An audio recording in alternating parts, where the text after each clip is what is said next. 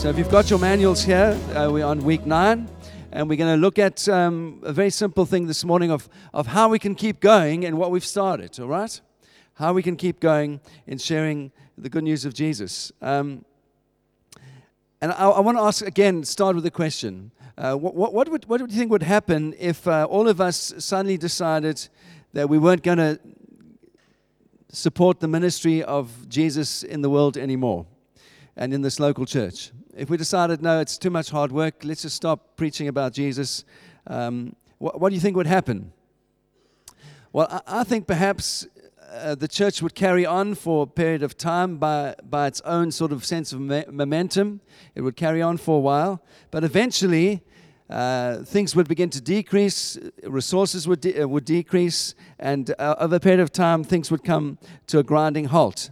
And what I'm trying to encourage you, encourage you with this morning is that sometimes I think we can feel as Christians that we're just one little Christian trying to live our lives and uh, do the best that we can, but really, what impact are we having in the community and um in the nation? And we don't really think of ourselves as having a critical and a vital role to play in seeing the kingdom come on earth as it is in heaven. And I want to help you to think a little bit around that this morning and perhaps realize that you are critically important in the process of the gospel being shared as you live out your life. And I want to point you to um, a very simple thing, uh, that uh, God uses ordinary people. And I know that you know this, but, but let me remind you of it again. God uses ordinary people like you and me with the gifts that we have to make a difference in the world uh, through what we have, our time, our resources, and our spiritual gifts, to see the community transformed and to see the nation transformed. And I don't know if you've noticed this, but if you go and read le- Paul's letters, most of Paul's letters end with greetings. And I find that fascinating. Why does Paul finish his letters by greeting a whole lot of people? So I've just chosen one letter this morning just to illustrate what I'm talking about. If you turn in your Bibles, if you've got your Bibles, to the end of Romans, for example, listen as Paul is writing this letter, what he says. I'm going to read a couple of verses starting in verse fifteen. And uh, just listen for the names. Listen how many names there are that Paul mentions personally, right? Here we go. Just um, verse fifteen. I commend to you my, our sister Phoebe, a servant of the church at Genera, however you say that, Gensaria, uh, that you welcome her in the Lord in a way worthy of the saints and help her in whatever she might need from you. She has been a patron of myself, uh, of many, and myself as well. Greet Priscilla and Aquila, my fellow workers in Christ Jesus, who risked their necks for my life, to whom not only I give thanks, but all the churches of the Gentiles give thanks as well. Greet also the whole church in their house. Greet Epaenetus, who was the first convert of Christ in Asia. Greet Mary, who has worked hard for you. Greet Andronicus and Junia, my kinsmen and my fellow prisoners. They are well known to the apostles, and they were in Christ before me. Greet Ampliatus, my beloved in the Lord. Greet Urbanus, our fellow worker in Christ, and my beloved Stachius. Greet Apelles, who is approved in Christ. Greet those who belong to the family of Aristobulus. Greet my kinsman Herodion. Greet those in the Lord who belong to the family of Narcissus. Greet those workers in the Lord, Tryphena and Tryphosa. Greet the beloved Persis, who has worked in the, hard in the Lord. Greet Rufus, chosen in the Lord, and also his mother, who has been a mother to me as well. Greet Asinocritus, Phlegon, Hermes, Patrobus, Hermas, and the other brothers who are with them. Greet Philegus, Julia, Nereus, and his sister, and Olympus, and all the saints who are with them. Greet each other with a holy kiss.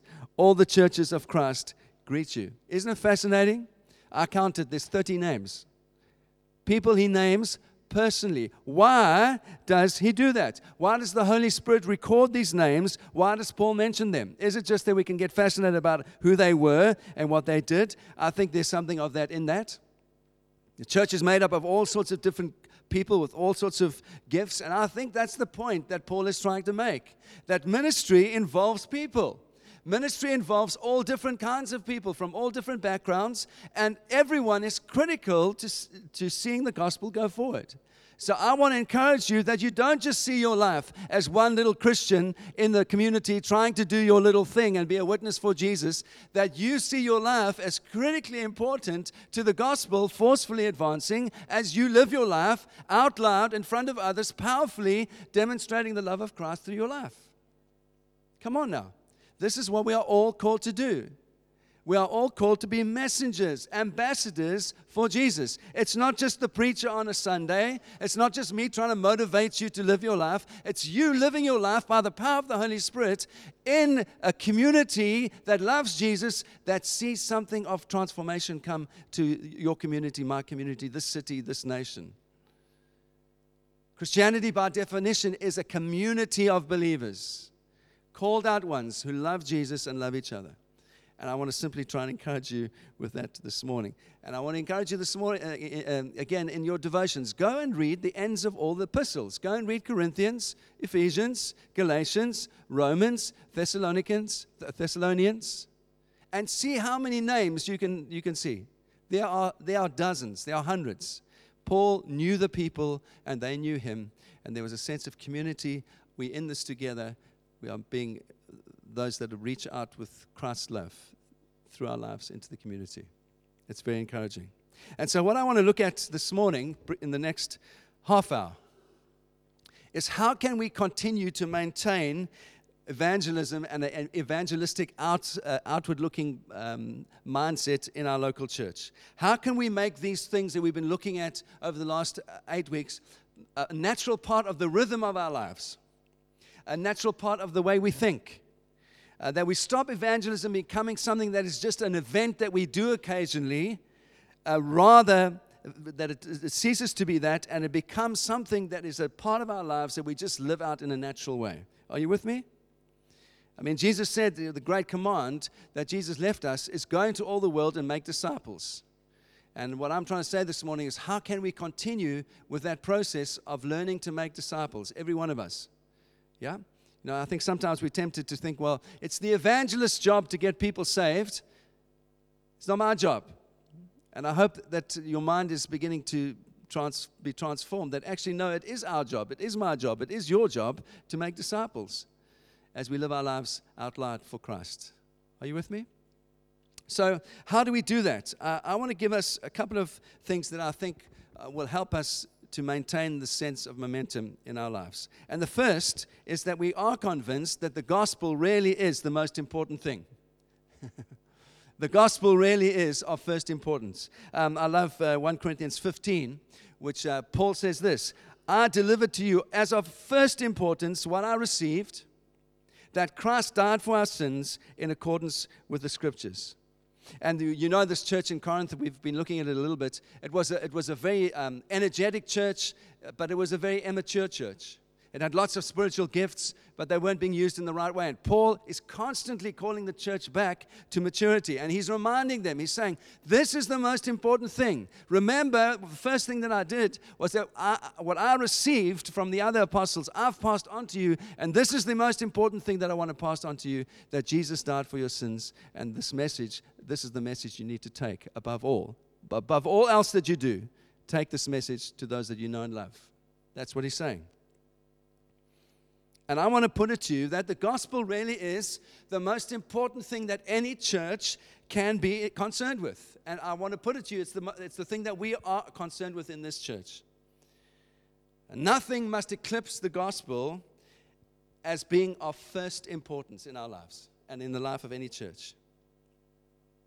And so we're trying to calibrate all of our lives and our ministry in this church around this message of Jesus saving sinners. Everything that we do must be filtered through that simple message. And so that's the second thing I want to say is that we calibrate, we realign our lives around the centrality and the ministry of the gospel.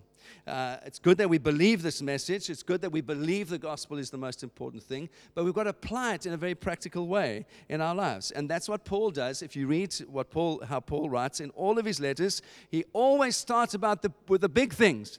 This is what Jesus has done for you. This is what Christ, in Christ you have all of these gifts. Ephesians, he, he, the first three chapters are all about what Jesus does, does. And the last three chapters are all about how we respond in the light of what Jesus has done, how we respond and live our lives. And sometimes the church gets the wrong way around. Too concerned about doing the stuff without, without remembering why we are doing the stuff in the first place. We are doing the stuff that we do because of what Christ has done for us. There are implications of what Christ has done for us that we live out in our lives. I love my wife is an implication of the gospel. I am faithful to my wife is an implication of the gospel. I am not a racist. That's an implication of the gospel. Because in Christ, the color of my skin has got nothing to do with it. The color, the language that I speak has got nothing to do with it. We are one in Christ. When you realize you're one in Christ, inevitably racism must die in your life. It's no place anymore for a Christian to have any sense of racism in their lives. And we got, we, we need to hold on to that in our, in our communities. Come on now. All over the world, the right wing is saying we want to be nationalistic. We want to hang on to us, our thing, our thing, our thing, our culture. And I, I don't have a problem with different cultures. But when they become divisive, and they separate and they tear down. No, we are one in Christ. No slave, no free, no Greek, no Jew, no black, no white, no South African, no Australian. We are one in Christ. Are you with me? Are you still glad you came this morning? We are one in Christ. All of our lives has to be calibrated around the gospel. So it's very, it's very nice to say we want to be a gospel-centered church. Uh, we want to say all these things, but to live our lives and to calibrate around that thing is a different thing. And that's why we're trying to be intentional as a leadership team in this church to make our theological vision clear and to help you to see that our vision is around the gospel. Everything that we do with the kids, with worship, with outreach, must be filtered through this message of Jesus and being practical about that. And so I want to say there are many wonderful things that we can be involved with. Kids ministry, social outreach, youth work, mercy ministry, going to Cambodia. These are all wonderful things, but unless they are connected to the gospel, the other things start to become of primary importance rather than the gospel. Are you with me? That's what I'm trying to say. And so if we don't if we don't if we don't keep the gospel central, then children's ministry just becomes glorified child minding. Just mind our children on a Sunday morning, please, so we can have a break. That's glorified childminding. That's not gospel-centered ministry. No, when the, our children go upstairs, we want them to understand what Jesus has done for them. That's why we're getting them together, to help them understand the transforming grace of God for their own lives from a young age, that they can access it directly as sons and daughters at a young age, and they can begin to live it out. And yes, we do take care of them for an hour or two up there, but the main reason is not to take care of them. The main reason is to put the gospel into their lives. Are you with me? Or else last night, unless it's, it's, it's, it's um, linked into the gospel message and what we're doing in Cambodia is about the gospel, then last night just becomes a cool thing that we did and we got together as a community and we had fun. If we lose the gospel. But if the gospel is in our hearts, no, the reason why we're doing all of this is to see the kingdom advance and people in Cambodia, their lives transformed by the power of Jesus because of your generosity and living it out. You've got to see your life connected to the gospel. Are you with me? I'm not angry. I'm just trying to inspire you this morning that everything that we do is connected to the gospel. It must be connected, or else it just becomes disparate things. We do a little bit of this, a little bit of that, and we don't really know why we are doing what we are doing. You know, uh, our youth ministry, we don't want it just to become an alternative youth group that people can come to because it's a safe place. I, I've heard people say that. Uh, we want our kids to go to youth group because, you know, at least we know what they get up to in youth group. You know, when they're out uh, in Saint Albans somewhere at a club, I don't know what they're getting up to. I'd, ra- I'd rather them go to your youth group because at least I know what they're getting up to there. That's not the point. Uh, that, that's, a wonderful, that's a wonderful benefit, but it's not the main point. The main point is that we want to see our kids come to a knowledge of Christ. Are you with me? Gospel has to keep on being of first importance. Let's calibrate our lives around that. Thirdly, how can we, con- we how can we continue to keep this sense of evangelism as we go forward? Well, we have to give ourselves as a church to being leaders and being people that model and train disciples, every one of us. And I think all of what we I've been trying to say in the last week is undermined unless we are living it out. And it's, it's, it's very fine for me to preach these things, but there has to be a sense that I must be living this out for it to be real. There must be some evidence in my life that this is happening through my life for it to be real. And in the same way, as we as we follow Jesus, as we are disciples of Jesus, it must be lived out in our lives in a tangible way. And I want to encourage you with that. Be bold, live courageously, live out loud in the workplace, kindly, but you can kindly speak to others of Jesus in a life-giving way in your workplace. I want to encourage you with that. We are all critical. Every single one of us is critical. And I want to encourage you, if you don't see yourself as a leader, you are a leader if you are a mom or a dad. You're already leading one person. And as you have another one, you are leading, well, actually two. If you're the husband, you're learning to lead your wife in a, God, God, a godly way. You're learning to lead your family. And if you're single and you're in relationship uh, I- I- I- with anyone, you are leading someone else. Are you with me? All of us. We can't flunk we can't flunk this test. We can't default and say, ah, I've got no leadership in my life. Actually, you have. And I want to put it to you very kindly that if you don't lead, somebody else will. If you don't set the tone, somebody else will. I heard a conversation this week. A guy said, uh, we, we were in this meeting, and we thought we'd do an experiment, and, uh, and uh, no one led. And then we asked the people that were in the meeting, well, who was leading? And they thought the person that was the obvious person, they weren't actually leading. It was someone else that was leading the meeting. I thought to myself, you know, I don't really get that in a very basic level, because this is the thing. If you don't lead and you don't set the tone of that meeting, the one with the loudest voice will. And sometimes the people with the loudest voices aren't the ones that you really want leading the meeting. You want people with wisdom. You want people with godly authority. You want people who love the kingdom to be leading and setting the tone. Are you with me? So don't don't default and say, oh, I've got no leadership in my life. I'm just one of those quiet people. No, the influence that God has given you by the power of the Spirit in the gospel, use that in a positive way. Don't hold back. I'm not saying we go around, you know, kind of destroying meetings. I'm talking about I'm talking about leading in a godly way, exerting influence in a godly way. Don't be shy to do that. Fourthly, Uh, if we're going to carry on doing this, I've got, I've got another four things after this. We, we have to see our lives as stewardship. We have to understand that we are stewards. We've been stewarded with a, God has entrusted us with an amazing, amazing gift that we need to steward and pass on to other people. And I want to put it to you that the overwhelming message that I hear today in the world is that consumers are kings. The consumer is the king. Whatever the consumer wants, the consumer gets. Can I put it kindly to you this morning that the church is the one place where the consumer is not king? Jesus is king in this house. Yeah? Jesus is king in this house.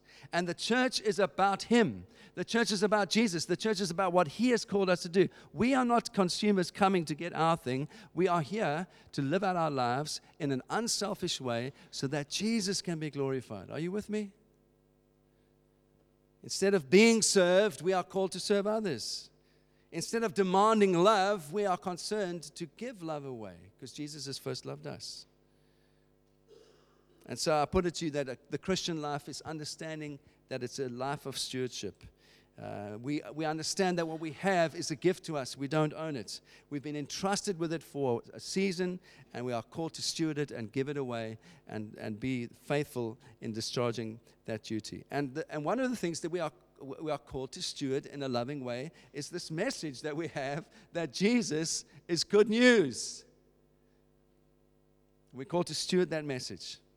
That's why God has given us life. That's why God has given us healthy relationships. He's given us influence. He's given us jobs. He's given us neighbors to, to reach out to, all for the purpose that we can be faithful in this thing of bringing glory to God and pointing others to the goodness of Jesus. I hope you can say amen to that. That's one of the things that we need to faithfully steward. And fifthly, I want to remind you that really, this church is on a mission. All right, it's on a mission. We are all on a mission, but this church is on a mission, and we need to see that our lives are, by definition, missionary.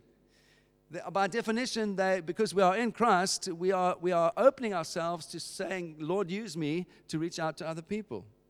Um, when we first planted uh, this church, it was fascinating to us because often people would come and say, oh, it's a really cool church, but, you know, I want to establish church. You know, it's too much work to do. I'd rather, I want to go to an established church where they already have a, a worship team and a kids ministry and a this and a that. And, the, and it was fascinating to me in the early years. Why? Because every established church was once a church plant. Isn't that true? This church was once a church plant, and now it's a little bit more established. seventeen years later. But what did it take? It took faithful people with a vision for the gospel to say, actually, well, God has called us together, and we're going to do this stuff faithfully. We're going to steward what God has given us to the best of our ability so it can be something that reproduces itself. That's all it takes. And our dream is that we would see many, many churches planted out of this one. But anyway, I'm getting ahead of myself. But that comes, we have to keep that set, that attitude all the time of actually we are on mission together. We are on God's business. So this is not about us, this is about the Father and His kingdom and what He's called us to, and it's an outward focus all the time. Everything that we do is building for the future. And as, as I've said to you many times before, we exist in this church for the sake of the empty seats. For the people that are not yet here. That's why we are here. Because we want to see many sons come into the kingdom, many daughters come into the kingdom. Amen? And then uh, I want to say uh, the sixth way we can keep this momentum is to prioritize these things that I've been speaking about in our budget, in our church budget. Uh, and we're trying to do that. We've got six thousand pounds set aside for Cambodia. Isn't that a cool thing? six thousand pounds, come on, that's wonderful. seven thousand five hundred U S dollars that we can take with us and just bless that community and build. And what a cool thing. It needs to become a priority in our budget. If we say we're going to do it, well, then we need to show it in how we give. And I want to thank you for your generosity that you're showing that. Yes, it's a priority for us to see the kingdom come. Um, we want to continue to giving ourselves to training disciples. I love Ephesians.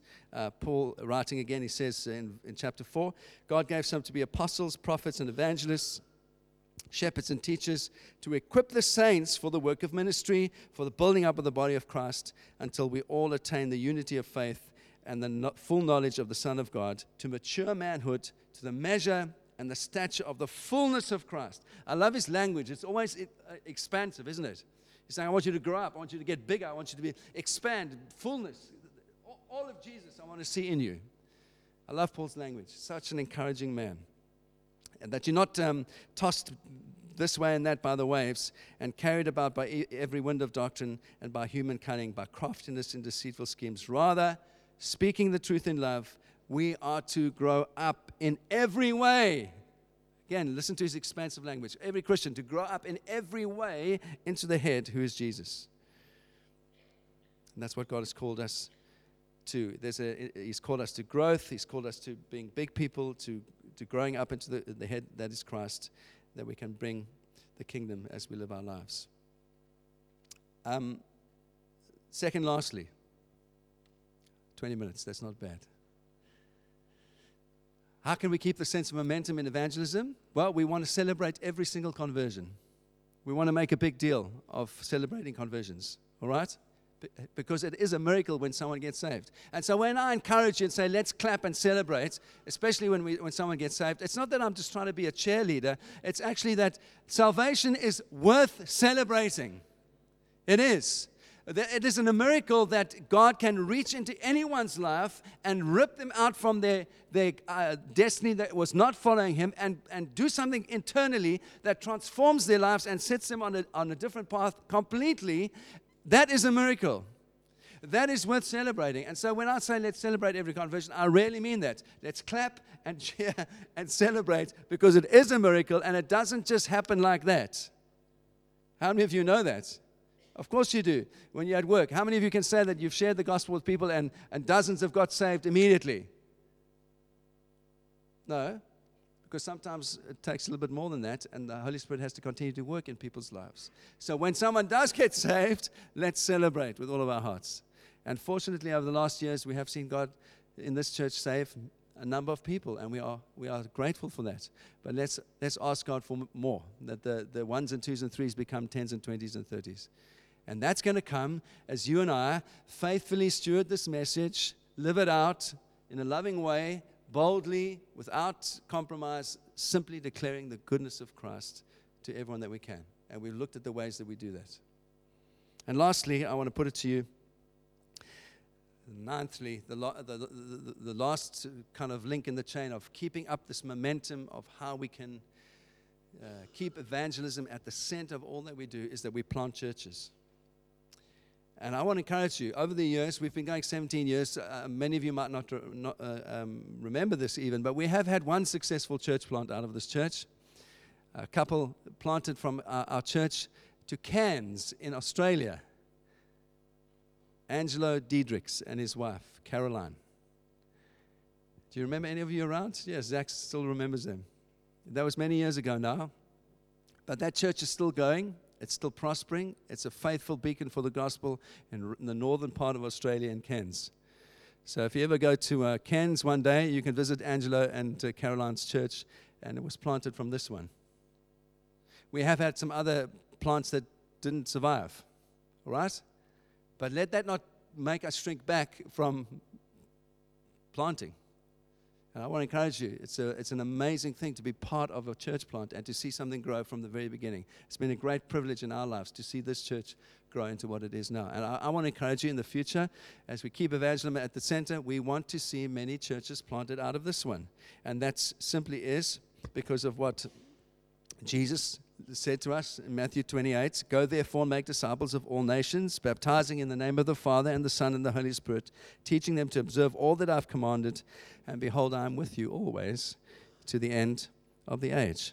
And so there's, there's multiplication that is embedded into that command that Jesus gave. Go into all the world and multiply. There's something of, of um, a fruitful family uh, has kids.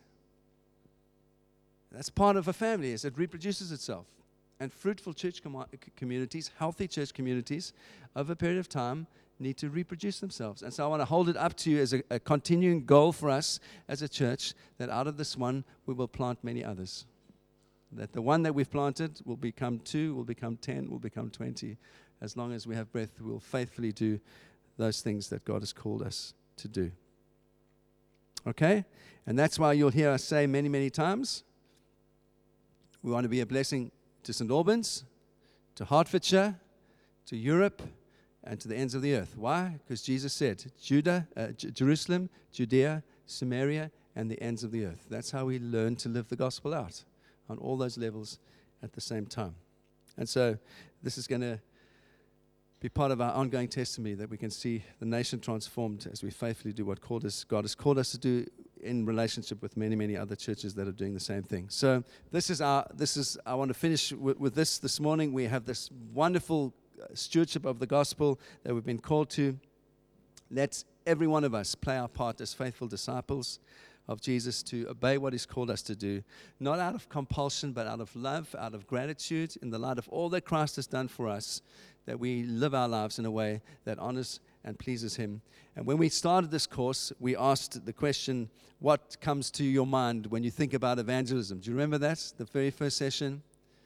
And we had some videos up of people saying, well, they thought evangelism was this, and they felt this way about it or that way about it. Well, I hope by now, my, my, my, my hope is that when I ask that question again, you will at least be able to say, evangelism, yep, that's my job. I know what I'm called to do. I'm called to steward the gospel. I'm called to play my part in living that out so that through my life, people can come to know Christ. And if that's what we've achieved over eight weeks, that's a noble thing. That's a good thing. If one hundred fifty or two hundred fifty people in this church can get motivated by that and live that out, that's good news for the kingdom, because then the kingdom is going to multiply, and we're going to see many come in as sons and daughters into the kingdom of, of God. Amen? God bless you. Let's pray.